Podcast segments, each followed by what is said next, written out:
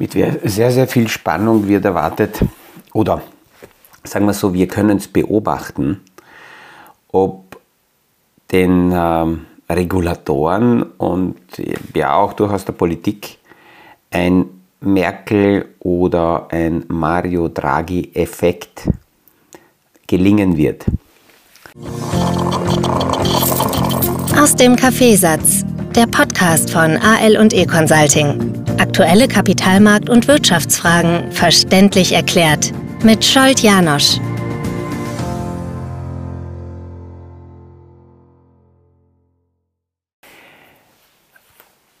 Schauen wir uns kurz an, worum es bei diesem Effekt geht. Warum denke ich daran?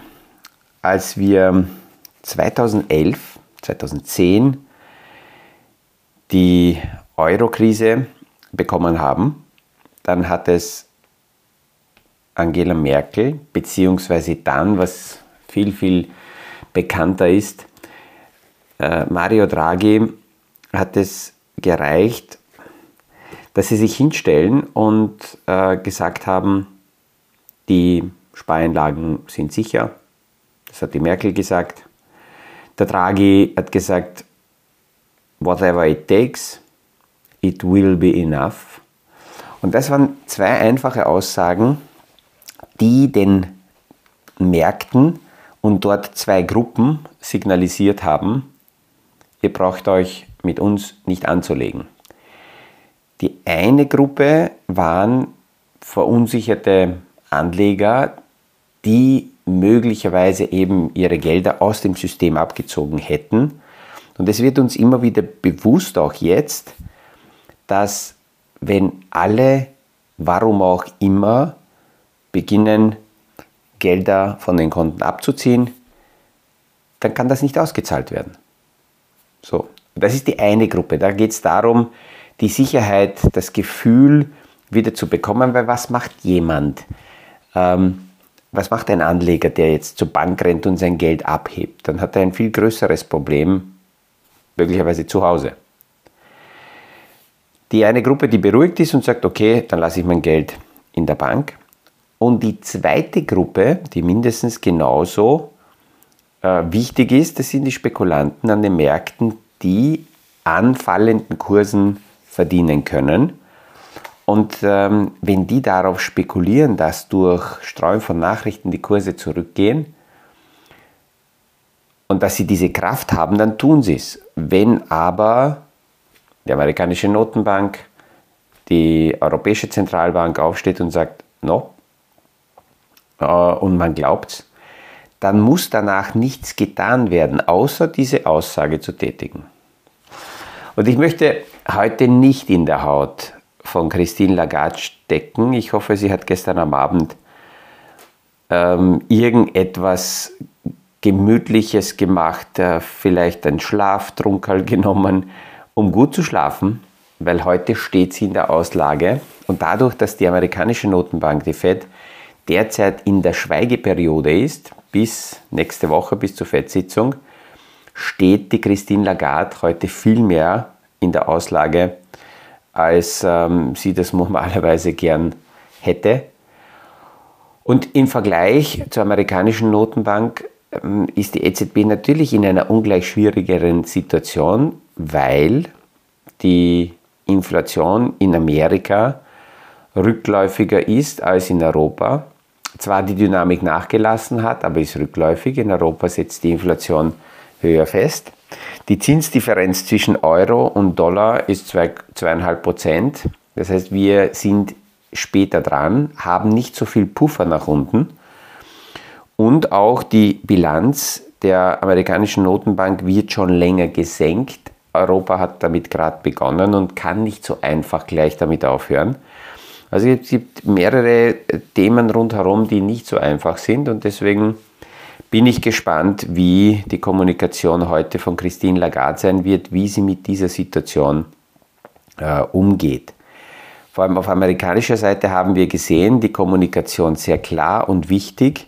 Es geht nicht darum, und es ist kein Bailout gewesen. Das heißt, die Banken sind nicht gerettet worden, rausgekauft worden vom Staat, sondern es ist sowas wie ein Backstop gesetzt worden. Das heißt, der Staat hat gesagt, die Einlagensicherung hat gesagt, die Einlagen der Kunden sind äh, sicher, Punkt fertig. Und ob die jetzt versichert sind oder nicht, ist, wenn man damit eines erreicht, dass Ruhe einkehrt, dann irrelevant. Würde das notwendig sein, dass man auch sagt, ja, die sind versichert, naja, da muss als nächste Stufe der amerikanische Kongress sich einigen und ähm, das beschließen, dass die Einlagen gesichert sind. Es ist immer wieder also die Vertrauensfrage ganz, ganz wichtig und im Moment wird sehr viel herumdiskutiert, was äh, sind so die Auslöser dafür gewesen, dass äh, Kapital ähm, abgezogen wurde, dass so ein Bank Bankrun ausgelöst wurde in Amerika. Ein Bankrun würde selbst stabile Bilanzen bei sehr, sehr, unter, sehr guten Unternehmen unter, unter Druck setzen weil das, wie gesagt, noch einmal unmöglich ist. Wenn Anleger beginnen, sich irrational zu verhalten, dann ist es ähm, dieser sogenannte Animal Spirit, wo die Masse sich in Bewegung setzt, ist schwer kontrollierbar.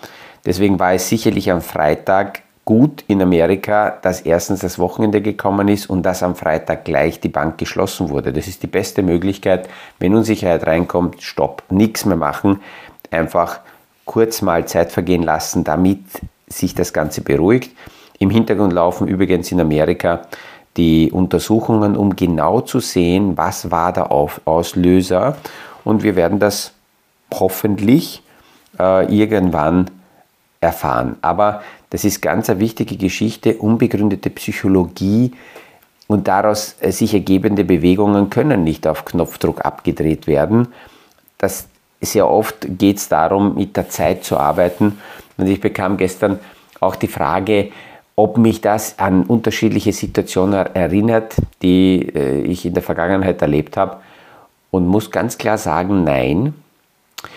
Aus einem ganz wesentlichen Grund, ähm, alles, was ähm, 2000, das Platzen der Technologieblase, hat sich anders abgespielt. Da waren wir nicht insgesamt so vernetzt.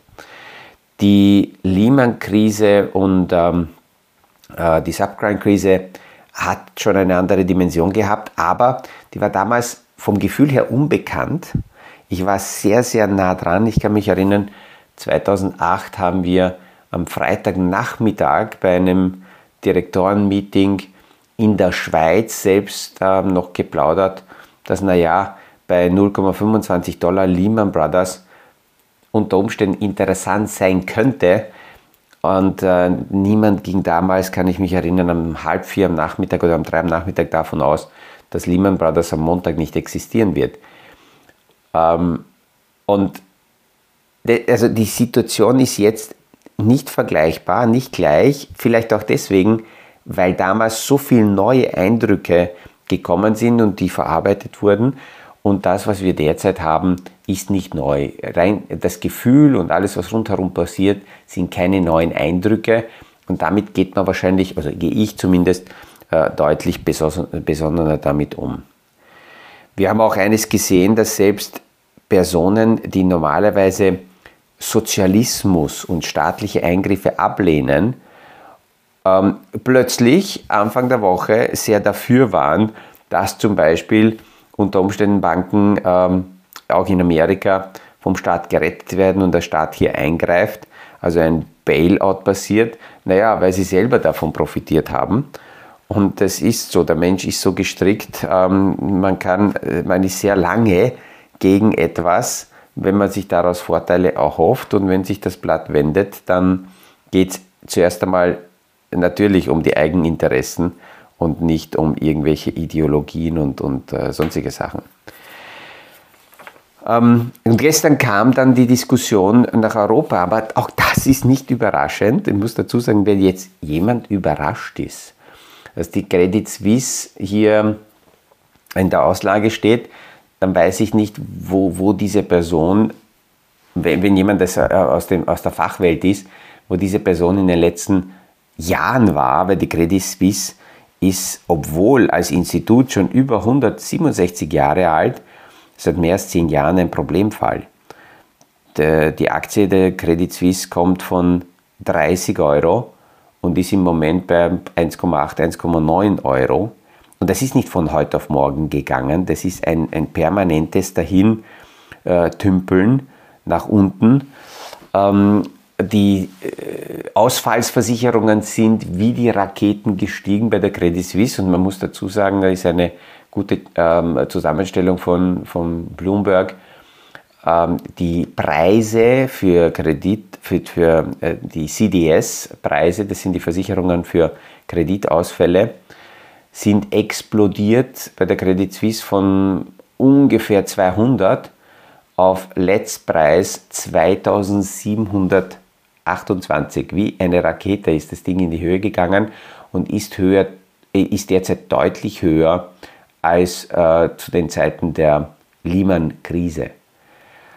Wobei damals kamen die CDS für die, äh, für die Credit Suisse von nahezu null und sind dann raufgegangen auf, auf Größenordnung ungefähr 250 äh, um dann dort wieder zurückzugehen. Das war die Spitze nach der Lehman-Krise oder zu Zeiten der Lehman-Krise. Und aktuell ist das Ding nochmal explodiert von ungefähr 250 oder 200 rauf auf 2728.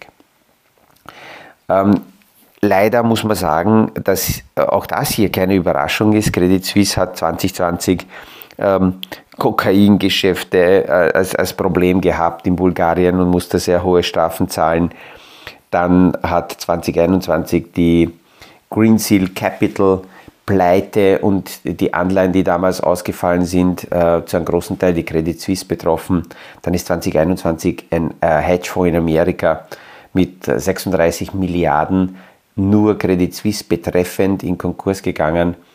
Ähm, Archegos dann ähm, haben wir äh, die berühmten Mosambik-Anleihen gehabt, wo hier Thunfischfarmen hätten aufgebaut werden sollen und finanziert werden sollen. Und die Anleihe ist ähm, ja, krachen gegangen. Da musste die Credit Suisse sehr hohe Schadenersatzzahlungen leisten an Kunden, weil sie die Anleihen hier dementsprechend verkauft haben. Dann waren im Hintergrund unter dem Titel Swiss Secret sehr viele Geldwäschethemen. Ähm, ja, also keine Überraschung. Jetzt hat die Schweizer Nationalbank, die FINMA, die Aufsicht, ähm, ein Statement abgegeben mit Credit Suisse gemeinsam, dass die Aufsicht hier und die Nationalbank äh, der, C der Credit Suisse eine Finanzspritze, also ein Darlehen gibt, äh, um die Liquidität zu stärken. Ähm, man muss aber dazu sagen, dass trotzdem, trotz alledem, was wir jetzt gesehen haben, äh, das europäische Bankensystem zwar getestet wird, aber hier die regulatorischen Auflagen viel, viel stärker sind als in Amerika. Und man muss auch dazu sagen, dass ähm, in Europa die Auflagen, also auch in Amerika die Auflagen viel schärfer waren, aber der Trump hat diese ähm, Auflagen gelockert. Hätte, hätten die amerikanischen Auflagen genau die gleichen ähm, äh, Bedingungen oder die gleiche Härte wie die europäischen, dann wäre vermutlich, man kann es nicht sagen, vermutlich das, was jetzt abgelaufen ist, so in dieser Form nicht passiert. Also man sieht, ähm, dass, dass immer diese Lockerungen, die von der Politik äh, populistisch gern ähm, äh, gemacht werden, die haben dann später schon gravierende Folgen.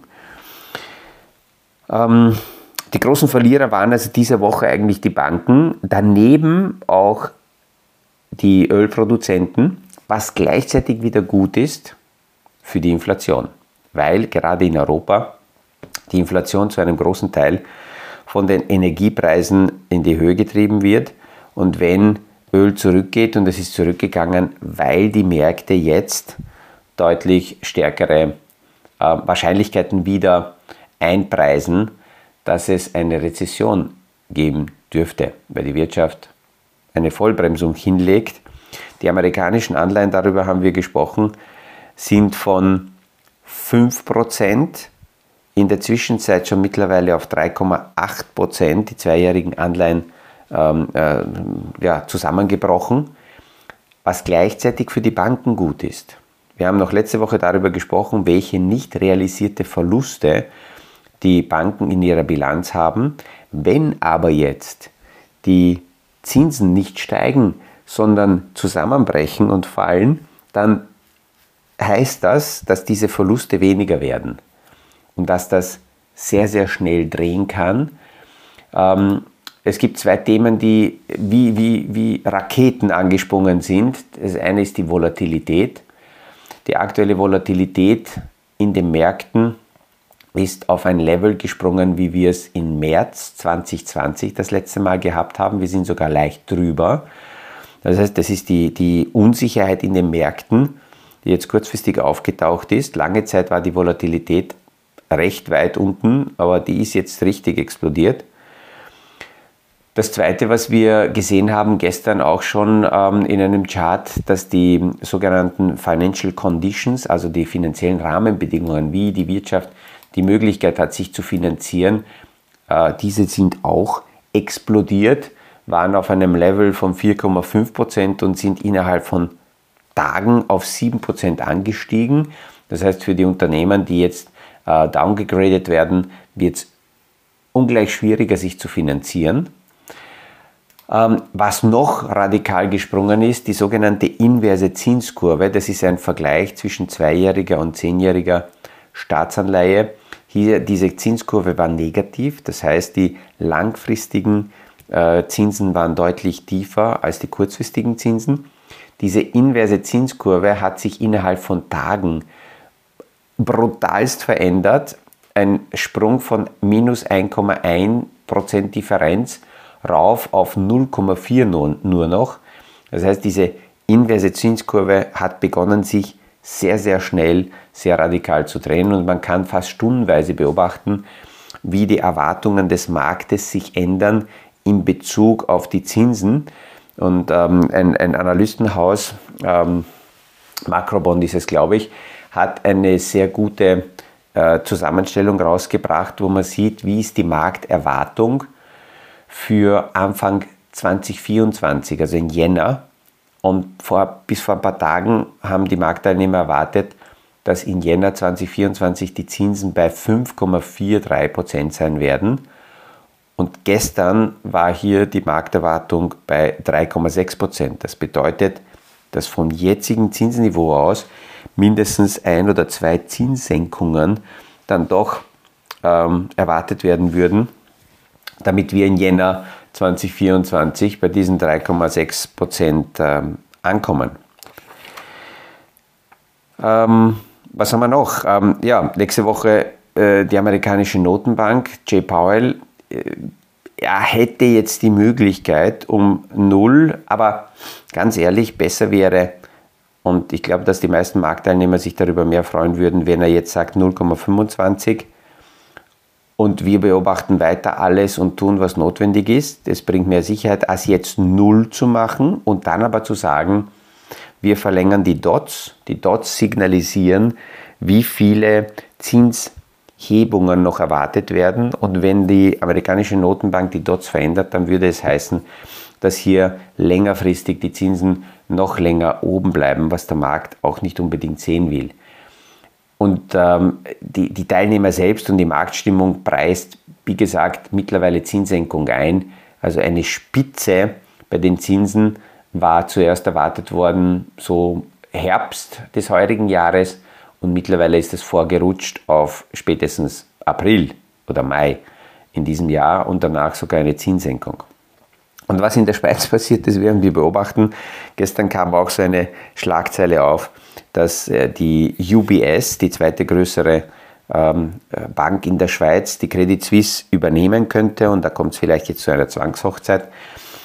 Naja, die UBS kann das ganze Trauerspiel recht beruhigt beobachten, weil ähm, es ist schon Jahre her, 2019 war das, glaube ich, dass der damalige Credit Suisse äh, CEO gegangen ist, zu UBS gegangen ist. Er hat damals dann danach Kunden mitgenommen, Top-Berater mitgenommen, Assets mitgenommen. Das heißt, die UBS hat sehr viel, was was wert ist, schon längst bekommen. Warum sollten sie jetzt dafür auch noch was zahlen? damit hier die Credit Suisse äh, gerettet wird. Also die beobachten das derzeit ganz entspannt, würde ich mal meinen, und sind nicht unter Druck, unbedingt reagieren zu müssen. Ja, mit diesen aktuellen äh, Gedanken zu, aktu zu dieser Entwicklung verabschiede ich mich auch wieder mal in den heutigen Tag, wünsche allen erfolgreiches Schaffen und freue mich, wenn wir uns morgen wieder hören beim nächsten Podcast aus dem Kaffeesatz. Das war aus dem Kaffeesatz, der Podcast von AL und E Consulting zu aktuellen Kapitalmarkt- und Wirtschaftsfragen, verständlich erklärt mit Scholt Janosch. Aktuelle Fragen, Rückmeldungen und Anmeldungen zum nächsten Kapitalmarkt-Talk findet ihr auf unserer Homepage www.aleconsulting.at.